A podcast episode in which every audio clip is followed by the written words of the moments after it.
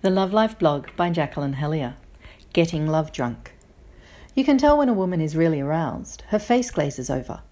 She'll feel kind of stoned or love drunk on the inside, and she'll look it on the outside.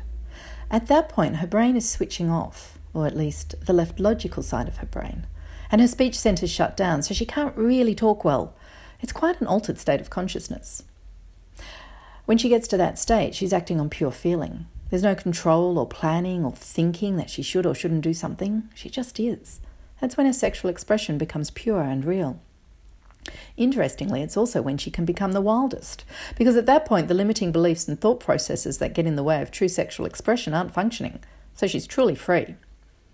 Some women drink alcohol or take party drugs as a shortcut to get to this stage, where the inhibitions are gone and she's feeling free.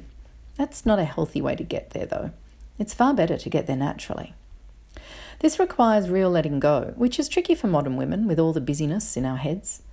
The difficulty is compounded by past hurts or resentments that keep us on our guard.